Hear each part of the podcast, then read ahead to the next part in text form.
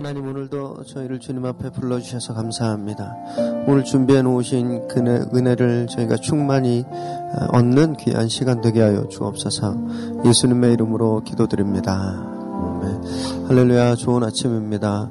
아, 이렇게 몇 시간 만에 뵈니까 너무 감사하고, 네, 너무 좋습니다.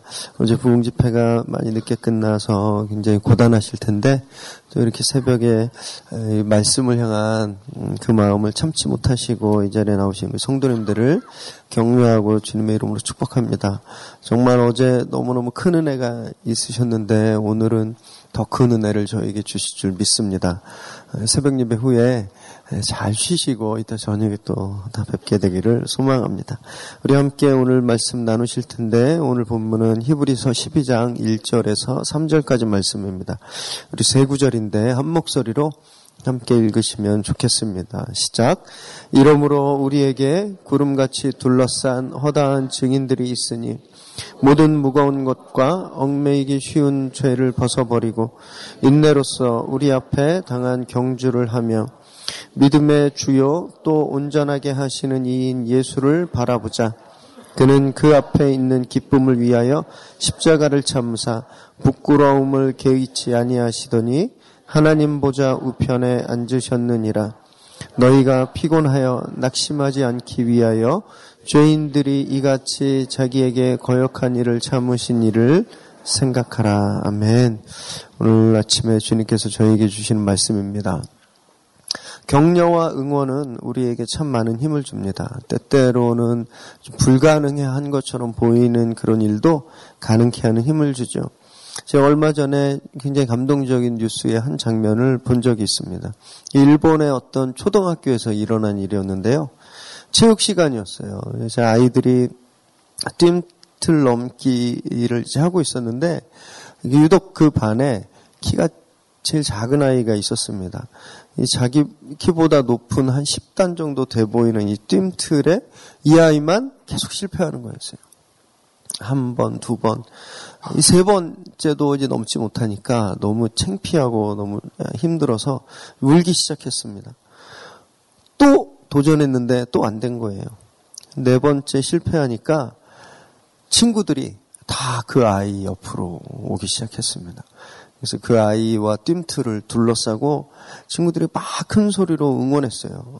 물론 이제 일본말로 했기 때문에 저는 못 알아들었지만 막 응원하고 막 환호하고 박수치고, 이 아이가 눈물을 닦고 다섯 번째 도전했는데 정말 놀랍게도 그 뜀틀 넘기에 성공을 했습니다. 제가 그것을 보면서, 야, 이게 응원이 주는 힘이구나. 만약에 그 친구들이 모여서 너는 이것도 못하냐, 너 때문에 우리 반이 이걸 못한다, 너는 왜 잘하는 게 없냐 막 이렇게 비난했다면 아마 그 아이는 그 뜀틀을 넘지 못했을 겁니다. 그런데 이 아이가 자꾸 실패함에도 불구하고 반 친구들이 모여서 이 아이를 격려하고 박수치고 환호하니까 이 아이가 그것을 넘더라고요. 그것을 보면서, 아, 이게 응원이 주는 힘이구나, 이런 것을 깨달았는데요. 이처럼 나를 격려하고 응원하고 있는 사람들이 있다는 것은 굉장히 저희들에게 큰 힘이 됩니다. 예, 때로는 이런 기적과 같은 일도 가능하게 하기도 하죠. 목회자로서 가장 기쁘고 힘이 될 때도 바로 그런 때입니다. 예, 많은 사역으로 이제 몸도 많이 지치고, 아, 그리고 의도하지 않았던 오해와 갈등으로 이렇게 계속 정신적으로도 깊이 침체되어 있을 때, 아, 그때 저를 비난하고 저를 책망하지 않으시고 격려해 주시고, 왜 제가 모자란 것이 없겠어요. 그럼에도 불구하고 저를 격려해 주시고 응원해 주시는 성도님들을 만나게 되면, 그분들이 계신 걸 보면 거기서 또 제가 새로운 라운드를, 또 새로운 스테이지를 뛸 힘을 얻고 회복하게 될 때 너무너무 기쁘고 감사한 것이죠. 신앙의 길을 걷는다는 것은 참 쉽지 않습니다. 불편한 것이 많이 있죠. 내가 좋아하는 것을 하지 않아야 되고 또 손해도 감수해야 합니다. 그러다 보면 위축될 수 있습니다. 한없이 외롭게 될 때도 있죠. 그 주변에 다 나를 힘들게 하고 내 정만 가득하고 나 혼자 있는 것 같은 그런 지독한 외로움을 저희가 경험할 때도 있습니다. 그래서 그만두고 싶을 때가 있는 거예요. 그래서 이제 더 이 길을 아, 네, 그만 걸었으면 좋겠다라고 생각할 때가 있는 것이죠. 그런데 성경은 오늘 말씀을 통해서 우리가 혼자가 아니다라는 것을 말씀하고 있는 것입니다. 혼자인 줄 알았는데 혼자가 아니라는 것이죠. 그래서 힘을 내라. 그래서 끝까지 이 경기를 완성해라 라고 말씀하고 있는 것입니다. 우리 일 절 말씀을 한 번 더 읽겠습니다. 시작. 이러므로 우리에게 구름같이 둘러싼 허다한 증인들이 있으니 모든 무거운 것과 얽매이기 쉬운 죄를 벗어버리고 인내로써 우리 앞에 당한 경주를 하며. 이 구절에서 증인이란 말은요, 이제 관람자라는 뜻을 가지고 있습니다. 그런데 저희가 극장에 가서 조용히 아무 소리 안 내고 영화를 보는 그런 관람객이라는 뜻이 아니라, 마치 기억나시나요? 이천이 년 그 월드컵 때 시청 앞 광장을 막 가득 메웠던, 그리고 함께 응원했던 그런 응원단들, 그 사람들처럼 굉장히 적극적으로 그리고 열정을 다해서 그 경기에 함께 동참하는 그런 관람객, 그런 사람들을 뜻하는 단어예요. 즉, 그에 따르면 하늘의 구름대처럼 많은 응원단들이 제가 뭘 하기만 하면 막 박수 쳐주고, 제가 뭘 하려고 그러면 잘한다 잘한다 해주는 막 그런 그런 적극적으로 동참하는 응원단들이 지금 나를, 우리를 둘러싸고 환호하고 있고 격려하고 박수치고 있다라는 거예요. 그렇기 때문에 외로울 수 없다라는 것입니다. 혼자가 아니다라는 말씀을 하고 있는 거예요. 여러분, 이 자리만 한번 보세요. 이 자리만 봐도 알 수 있지 않나요? 많은 믿음의 형제 자매들이 함께 우리가 이 길을 달려가고 있다라는 것을 우리가 볼 수 있어요. 우리 한번 옆자리 한번 뒷자리 한번 이렇게 좀 돌아보십시오. 네. 저희들의 든든한 동료이고 응원단이에요. 우리 한번 옆에 분 보시면서 인사하실 텐데, 응원해 주셔서 감사합니다. 이렇게 한번 인사하시고. 네. 네. 우린 그래서 힘을 얻을 수 있는 것이죠. 그런데 더 감동적인 것이 있습니다. 우리를 이렇게 응원해 주는 응원단이 이 자리에 계신 이 숫자보다 훨씬 더 많이 있다라는 겁니다. 그들이 누구일까요? 바로 십일 장에 기록되어 있는 분들이에요. 믿음으로 구원의 반열에 오른 그런 모든 우리의 믿음의 선배들이라는 것이죠.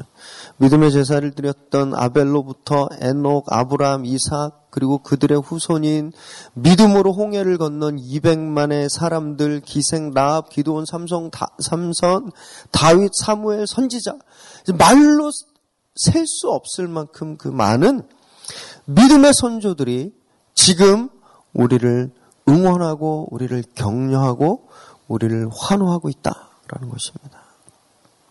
출신도 달랐죠. 태어난 장소도 시대도 달랐습니다. 그들의 성격, 성품, 지식, 능력, 외모, 이런 것들이 다 달랐지만 그런 것들로 그들이 이 믿음의 반열에 올랐던 것이 아니라, 오직 믿음 하나만으로, 오직 믿음 하나만으로 구원의 약속을 얻은 분들, 감옥에 갇히기도 했죠. 매를 맞기도 했습니다. 조롱과 죽임을 당했어요. 궁핍함에 처하기도 했고, 집을 빼앗기고, 또 수십 년, 수백 년을 떠돌아 다니기도 했습니다. 하지만 결국 그들이 믿음을 포기하지 않아서 구원을 약속받게 된 바로 그 믿음의 선배들이 우리의 든든한 응원군이라는 겁니다. 든든하지 않으십니까? 비록 지금 우리 눈에 보이지 않죠. 하지만 그 믿음의 선조들이, 그 믿음의 위인들이, 이미 지금 우리가 걸어가고 있는 이 신앙의 길을 먼저 걸어본 분들이, 그렇기 때문에 우리가 지금 당하고 있는 이 아픔과 힘든 상황들을 이미 다 겪어보고 아신 그분들이 우리를 응원하고 격려하고 있다는 것입니다. 그러니까 우리 성도님들, 절망하지 마십시오. 이 신앙의 경주를 끝까지 포기하지 마십시오. 우리는요, 늘 이처럼 하늘의 응원을 받으면서 달려가는 선수들이라는 것을 늘 잊지 마시기 바랍니다. 이 거룩한 응원에 힘입어서 이 선한 경기를 끝까지 저희가 이겨내기 위해서는 어떻게 해야 할까요? 우리는 무겁게, 우리를 무겁게 하는 것들을 벗어버려야 하죠. 우리 일 절 말씀을 한 번 더 다시 읽겠습니다. 시작. 이러므로 우리에게 구름같이 둘러싼 허다한 증인들이 있으니 모든 무거운 것과 얽매이기 쉬운 죄를 벗어버리고 인내로써 우리 앞에 당한 경주를 하며. 선수가 올림픽에 나가서 백 미터 자유형을 하는데 산소통을 메고 수영을 하는 선수를 한 번도 본 적이 없죠. 날씨가 좀 쌀쌀하고 춥다고 오리털 파카를 입고 백 미터 트랙을 뛰는 달리기 선수도 없습니다. 왜 그런지 아세요? 가벼울수록, 가볍게 할수록 좋은 성적을 낼 수 있기 때문입니다. 그리고 가벼울수록 끝까지 그 경기를 완주할 수 있기 때문에 그래요. 무엇을 먹을까? 무엇을 입을까? 내일은 어떻게 살까? 이 일을 어떻게 할까? 이런 고민과 걱정이 저희들을 계속 무겁게 하죠. 세상 염려와 미래에 대한 두려움, 아니면 세상을 너무너무 부러워하고 나한테 없는 것들 때문에 괴로워하면서 그것을 욕심내는 것들, 이것이 저희를 무겁게 합니다. 그래서 우리는 이 무거운 것을 벗어버려야 하죠. 주님께서 이렇게 말씀하셨습니다. 마태복음 십일 장 이십팔 절 말씀을 함께 읽습니다. 시작. 수고하고 무거운 짐진 자들아 다 내게로 오라 내가 너희를 쉬게 하리라. 우린 이 무거운 것을 예수님 앞에 벗어버려야 합니다. 그래야 우리가 가벼워질 수 있는 것이죠. 그리고 또한 죄를 벗어버려야 하는데 세상의 유혹들 그리고 보여지고 경험되는 모든 정욕을 벗어버려야 합니다. 그러지 않으면 넘어질 수밖에 없습니다. 죄는 우리의 다리를 걸어서 넘어뜨리는 그런 사슬 같아요. 그래서 늘 우리를 잡아채려고 합니다. 길에 뚫려있는 파톨처럼 함정을 우리 앞에 수없는 함정을 파놓고 우리 발이 빠지기를 기다리고 있죠. 얼마나 많은 훌륭한 신앙의 주전 선수들이 이 죄에 걸려서 이 죄에 빠져서 낙오했는지 모릅니다. 한 번 피했다고 해서 끝나는 것이 아니에요.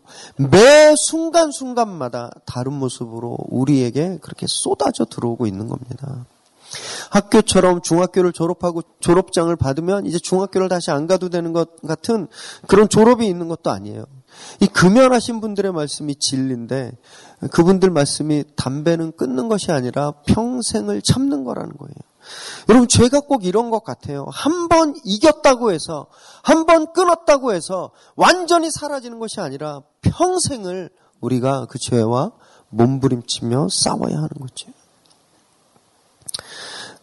우리 앞에 놓여진 이 신앙의 경기, 이 신앙의 경주를 저희가 무사히 완주하고 마치기 위해선 우리가 이 모든 사슬과 함정들을 늘 피해가야 합니다.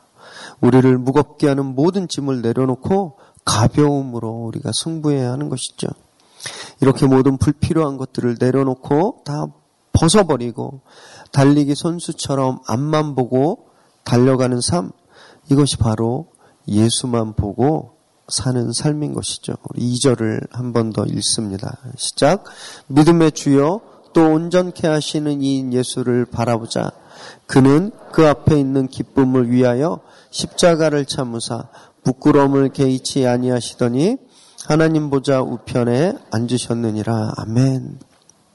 우리를 응원하는 그 모든 신앙의 선배들이 그랬던 것처럼 우리 시선을 주님께 고정시킨 삶. 캄캄한 밤에 어선들이 등대를 보고 회왕하듯이 우리는 예수를 보고 달려야 하는 것입니다. 이것이 바로 신앙이죠. 왜 주님께서 저희들의 삶의 목표가 되어야 할까요? 그것은 그분이 몸소 이 길을 지나셨기 때문입니다. 그리고 그분이 영광스러운 결과를 얻으셨기 때문이에요.